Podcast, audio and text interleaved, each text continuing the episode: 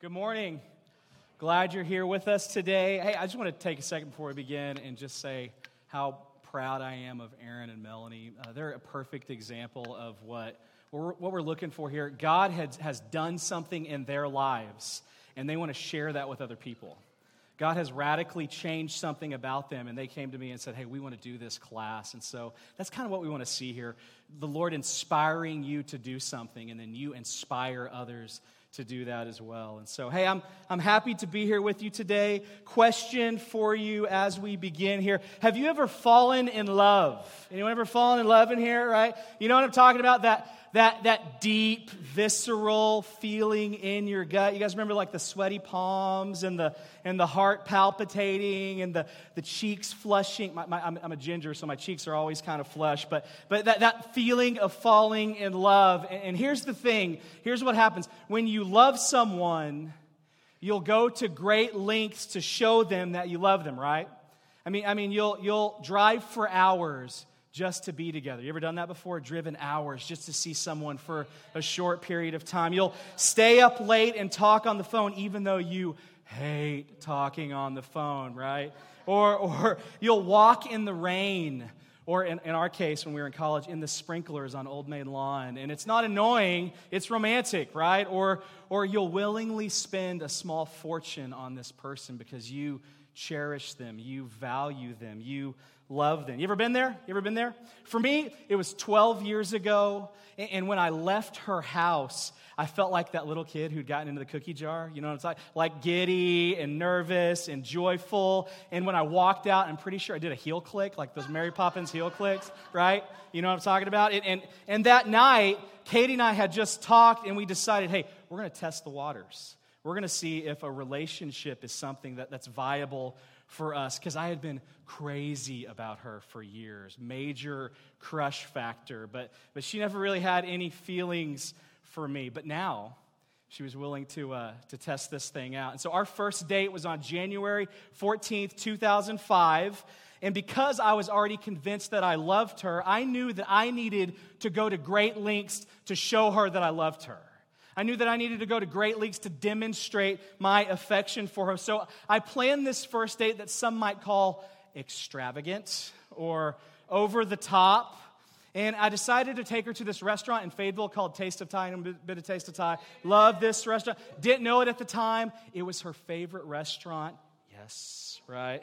And, and at dinner, we're eating, we're hanging out, we're having a good time. And then at one point during dinner, she starts weeping. And I'm like, and uh, it wasn't because she was on a date with me, it's because she was telling the story of, of these, these women that she met on this mission trip to Indonesia, Malaysia, Tibet. She was weeping over these women steeped in poverty and legalism, people who needed Jesus. And, and after dinner, I took her up to Mount Sequoia, not the cross where everybody makes out, but, but the backside of the mountain, there, there's this, these, these trails that, that you can hike on. And and I was taking her to this, this trail because at the end of this trail, there was this fire pit with these logs placed around where you could sit and talk. And I had a couple of my buddies, Ron Sweeney's one of them.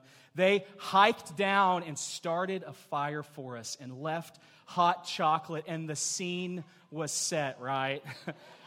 and so we bundle up and we start walking down this, this, this path, and we get about halfway down, and she sees the glowing orange embers of the fire and I could tell that extravagance is starting to pay off a little bit. And, and, and, we get even closer to the fire, and she sees these glowing things that are lining the ground. And there were these glow stick bracelets that I bought that uh, I, I had bought some index cards, attached the glow stick bracelets, and wrote things that I loved about Katie on these things. And so you're beautiful, you're kind, I love when you sing. And, and, and so as we approached each one of these bracelets, I picked it up I'm embarrassing her like crazy right now. I picked it up and read these things to her, and then her heart melted like wax before me, right? Just kidding. She did tell me that later on something happened that night that whereas she had no feelings for me before, God shifted her heart. He changed her heart. And here's the point when you love someone, you'll go to great lengths to show them that you love them, right? You'll do extravagant things. You'll drive for hours. You'll stay up late. You'll talk on the phone. You'll spend a fortune. When you love someone, you just can't help it. You just can't help it. oozes out of you. And so this morning and, and next week as well, we are taking a break from our study in the book of Hebrews. We're hitting the pause button on Hebrews, and we want to talk about our mission as a church. And that mission is this to love God passionately and to love people tangibly. To love God passionately and to love people tangibly. This is our primary calling. This is the essence of what we as a church believe we are called to do in order to impact our community and our world. The way we do ministry is primarily filtered through this lens of vertical love for God leading to horizontal love for our neighbor, okay?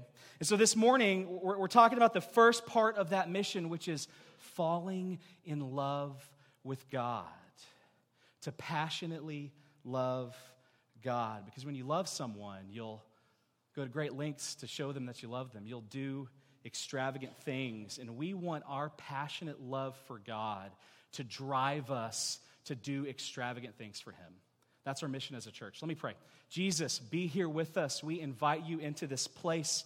We invite you into this space. We thank you, God, that you are alive and active in this world. This is not just another Sunday morning uh, meeting in an elementary school cafeteria, but we get to touch the heart of God in this place this morning. So show up. We love you. In Jesus' name, amen. Please turn with me in your Bibles, if you brought them, to Matthew chapter 22, verses 36 through 38. It'll also be on the screen. This is a section of Scripture known as the Great Commandment, and this is where we, we derive our mission as a church. Let's read this together. Verse 34, here's what it says Hearing that Jesus had silenced the Sadducees, the Pharisees got together.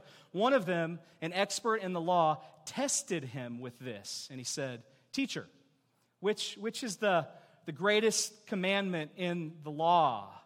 To which Jesus replied, Love the Lord your God with all your heart and with all your soul and with all your mind. This is the first and greatest commandment. And the second is like it love your neighbor as yourself. All of the law and prophets hang, hinge on these two commands. What's going on here? See, rabbis had, had identified 613 commandments in the Mosaic Law. Sounds like a burden, right? 248 positive commands. Do this. This is good. Do this stuff. And 365 negative commands. Don't do this. And since nobody could possibly keep all of those laws, they divided them into two categories what they called heavy commands or, or light commands. And Pharisees taught hey, we need to take all the commands really seriously, but the heavy ones we really need to take seriously. And so this Pharisee approaches Jesus, and it's kind of like he's asking, hey, which of the heavy laws do you think is heaviest? What is the heaviest of the heavies? What do you think is most important for us to know or do in order to follow God? What's the greatest commandment? It's a pretty monumental question, right? It's a big question to ask God. And Jesus could have emphasized a number of things here Sabbath keeping, or idolatry, or covetousness. Yet when he answers the question, he quotes a passage from Deuteronomy 6 5, known as the Shema. And this was a prayer that Jews recited twice a day, every morning and every evening, and they would have known exactly what he was talking about when he said this. And so he answered this monumental question by saying, The first and greatest command is to love the Lord your God with all your heart, with all your soul, and with all your mind. And then he followed it up and said, uh, There's another command, a second command. It's second but similar. And he quotes Leviticus 19 saying, Love your neighbor as yourself. And, and what Jesus is saying here is all 613 laws can be summed up in these two very simple commands love God and love people. Every other law is just an application of one of those two ideas to love God or to love people. This is the irreducible minimum. This is the secret sauce. This is the schematic for how to follow God. And I want you to notice here because there seems, it seems like order is important. He clearly says that the first and greatest commandment is to love the Lord your God. This command is to, to take precedence, to, it's to be our primary and first concern. Everything else, even the second command, which we'll talk way more about next week, even the second command necessarily flows from this reality of the first one love God with all your heart and all your soul and all your mind. And so I think this begs the question how do we do that? How do we love God? How do we love God passionately? Three things for you. Number one, I think we, we, we, we, love God first and foremost by understanding that He is a lover. He is a lover. And we can't really love Him unless we realize how much He has first loved us. Let me read a few verses for you. Isaiah 54 5 says this For your Maker is your husband. The Lord Almighty is his name. Isaiah 62 5, a young man, as a young man marries a young woman, so your builder, capital B, will marry you.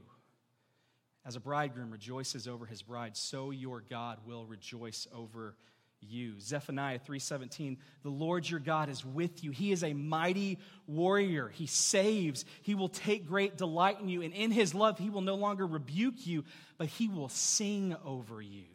He's this warrior singing God, this wild lover who pursues his people. Hosea 2 13 and 14 describes God as this husband who pursues his adulterous wife who's been cheating on him, chasing after false gods. And, and he promises to do this to allure her and to lead her into the wilderness so that he can speak tenderly to her, to buy her back from from adultery. There's this song to this old Derek Webb song that says, I am so easily satisfied by the call of lovers so less wild. So we get raptured and raptured by these lesser lovers, and God's saying, I'm a husband who will pursue you even though you're chasing after lesser lovers. And so much of the Bible describes God in this passionate, romantic, emotional language as a groom, as a, as a wild lover who relentlessly pursues his people. And I don't think that we can love God passionately until we understand that God passionately loves us. Until you get the idea that God actually loves you. 1 John 4 19 says, We love because he first loved us. And it's kind of like when you were in elementary school. You guys remember being in elementary school? I've got a seven year old, he's in second grade. And, and, when you're in elementary school and you find out someone has a crush on you, you guys remember that? Ever have, you ever lived that story? And, and, they write notes to you Do you like me? Check yes or no. And, and, they, and they, they, they tell their friends about it and they're giggling. They send emissaries to you to let you know somebody likes you, their friends are on the way, right? And regardless of how you felt before you knew they liked you, when you find out someone likes you, you know what that does? Well, maybe I like them. and you're like 10 times more likely to like this person just because they like you. like? and it's similar with God. If we could just see how much He loves us, how much more inclined would we be to love Him back? Amen? John 15, 9 says, As the Father has loved me, so I love you. Now remain in my love. Imagine this with me, if you will, that how much does the Father love the Son? From, from eternity past, you have this extravagant, triune love, God pouring out this love from Father to Son. And what he's saying is, you're loved like that. That with the same quantity and with the same quality with which the Father loves the Son, you are loved like that. When, when you recognize that you're loved, it, it changes something. And so, my question for you on this point is really simple Are you 100% sure right now? Not so much that, that God so loved the world, but, but that God so loved you. I mean, do you get that? That God is crazy about you, that He absolutely loves you. He went to great lengths to demonstrate it, to pour it out extravagantly on you. Do you understand that God loves you? And not only that, that He likes you. And, and, and not some future version of you. You know, whenever I get my act together, or whenever I get out of debt, or whenever I stop sinning. No, God likes you. Romans 5 8 says, even while we're yet sinners, Christ did what? He died for us. and so, before we can love God passionately, we have to understand that God is a lover. Next, how do we love God passionately? We have to love Him with our whole heart. Matthew 22 37. Jesus replied, Love the Lord your God with all your heart, with all your soul, and with all your mind. Other gospels say, with all your heart, with all your soul, and with all your, your strength. And, and the idea that this is conveying is that we have to love Him with every facet of our personhood. Every facet of our, this is all consuming. Every fiber of our being, heart, soul, mind, strength. It's not limited to areas of your life that you feel comfortable loving Him in. He's saying, I want all of you, total access, total authority. And, and really, the, the best illustration I could think of was marriage.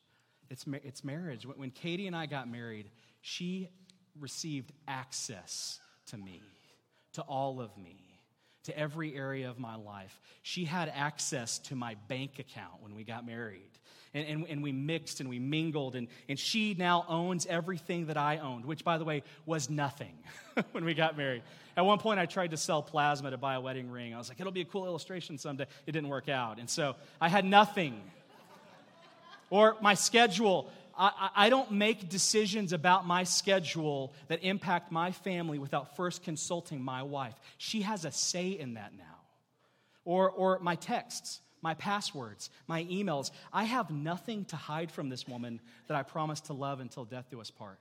She has access to all of me complete vulnerability, my hopes, my dreams, my plans. Katie is an integral part of my present, but also my future, and I want her to be. Everything is now filtered through the reality of my relationship with my wife. And, and guess what? God wants you to love Him like that.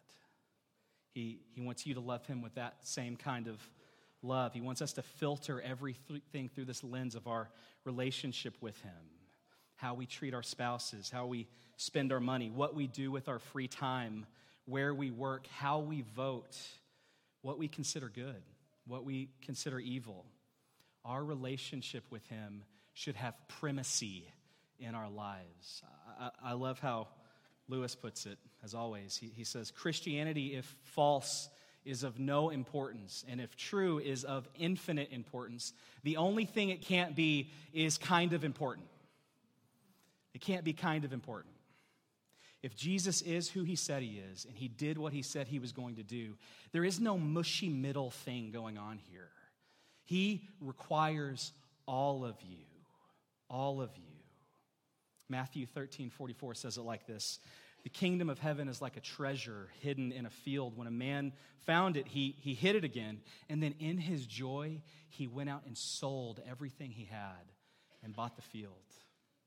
Or Paul says it like this in, in Philippians 3 But whatever were gains to me, my reputation, my education, my promotion, my net worth, my retirement, whatever were gains to me, I now consider loss for the sake of Christ. What is more, I consider everything a loss because of the surpassing worth of knowing Christ Jesus my Lord, for whose sake I have lost all things. I consider them garbage, rubbish. The word is excrement compared to knowing Christ infinite value, a worth that is worthy of losing everything, infinite importance, a treasure that's worth selling everything for.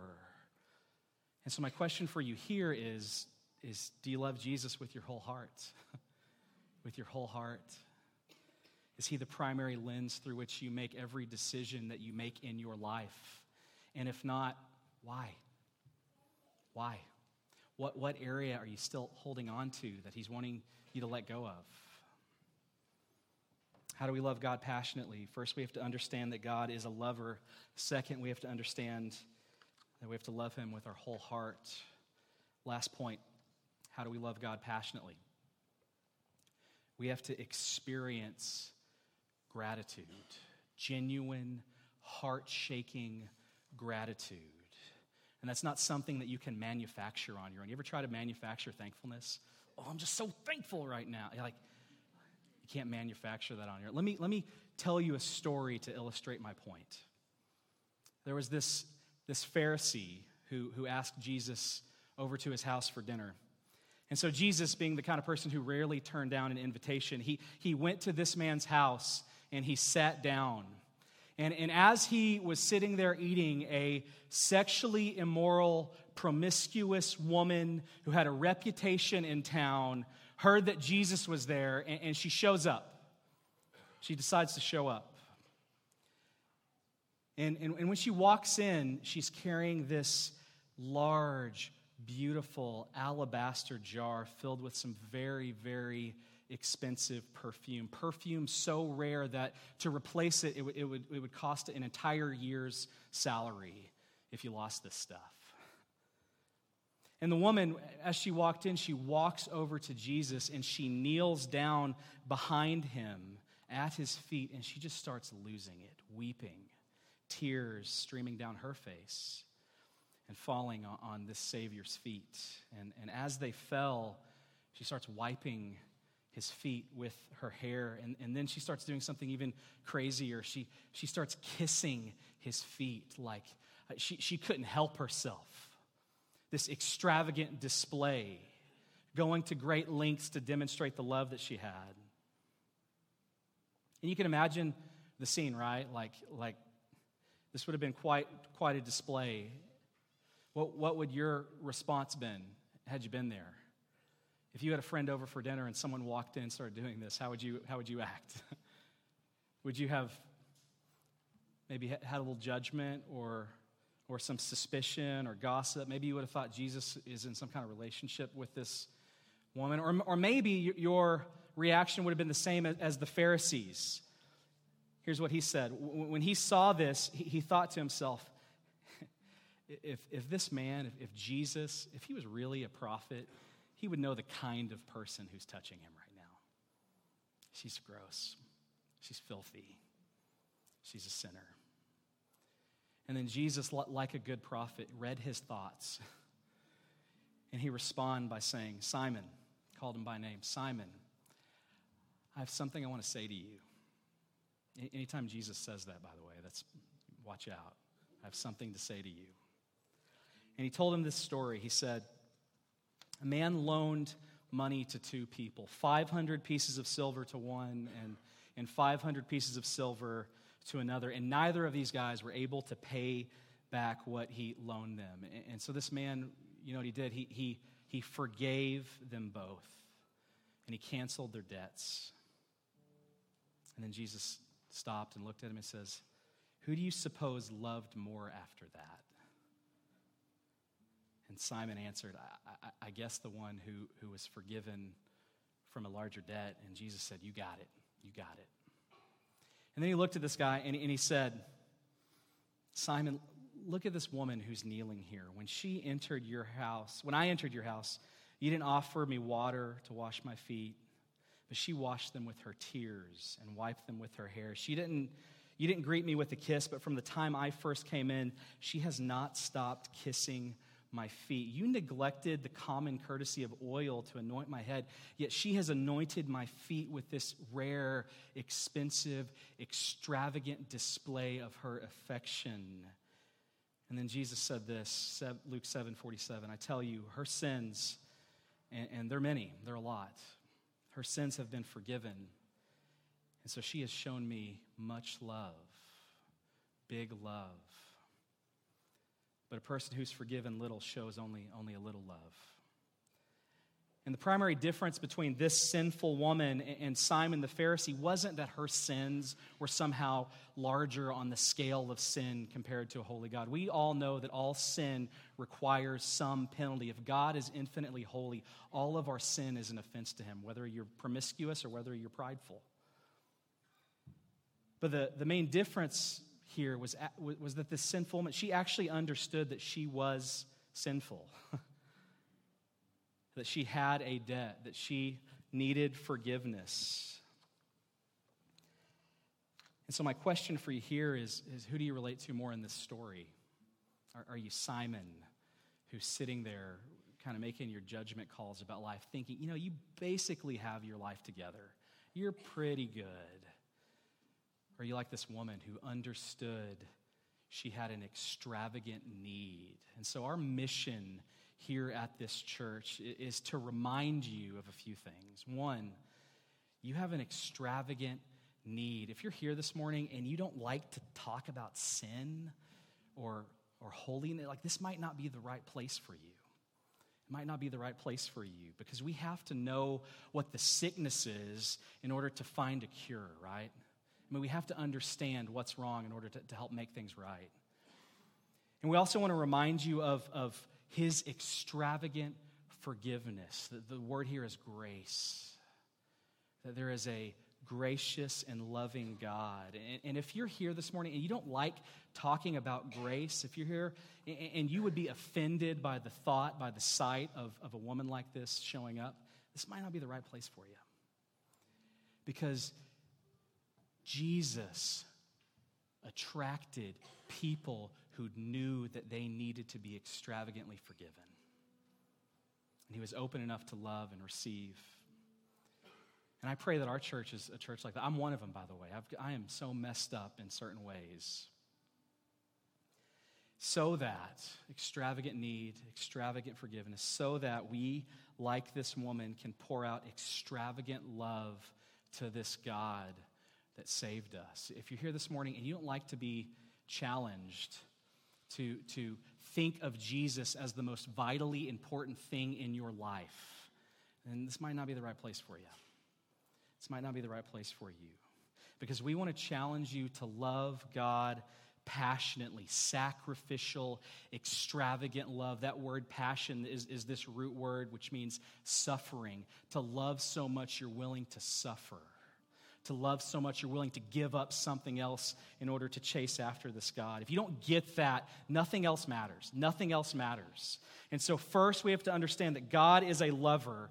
We love Him with our whole heart. And then we have to experience this genuine gratitude that can only come when we understand how broken we are so that we can pour out extravagant love to this Savior. And so, the rest of this morning, we're just going to practice that. We're just going to pray. We're going to cut sermon time short, and we're going to worship and try to cultivate this passionate love for God. That takes primacy. That takes precedent. Everything else flows from that. That's the kind of church we want to be. We want to be a vertical church first, and it will drive everything else that we do. And so let me end here by, by, reading this prayer. It's from one of my favorite books. It's by a guy named A.W. Tozer. It's, it's a prayer he prays at the end of chapter one of this book. And I just want to pray this over us and read this to us as we transition back into worship. Here's what it says Oh God, I have tasted thy goodness, and it has both satisfied me and made me thirsty for more. I'm painfully conscious of my need for further grace. I am ashamed of my lack of desire. Oh God, the triune God, I want to want you. I long to be filled with longing. I thirst to be made thirsty still. Show me thy glory, I pray thee, so that I may know thee indeed. Begin in mercy a new work of love in me. Say to my soul, Rise up, my fair one. Come away. Then give me the grace to rise and follow up from this misty lowland where I have wandered for so long. In Jesus' name.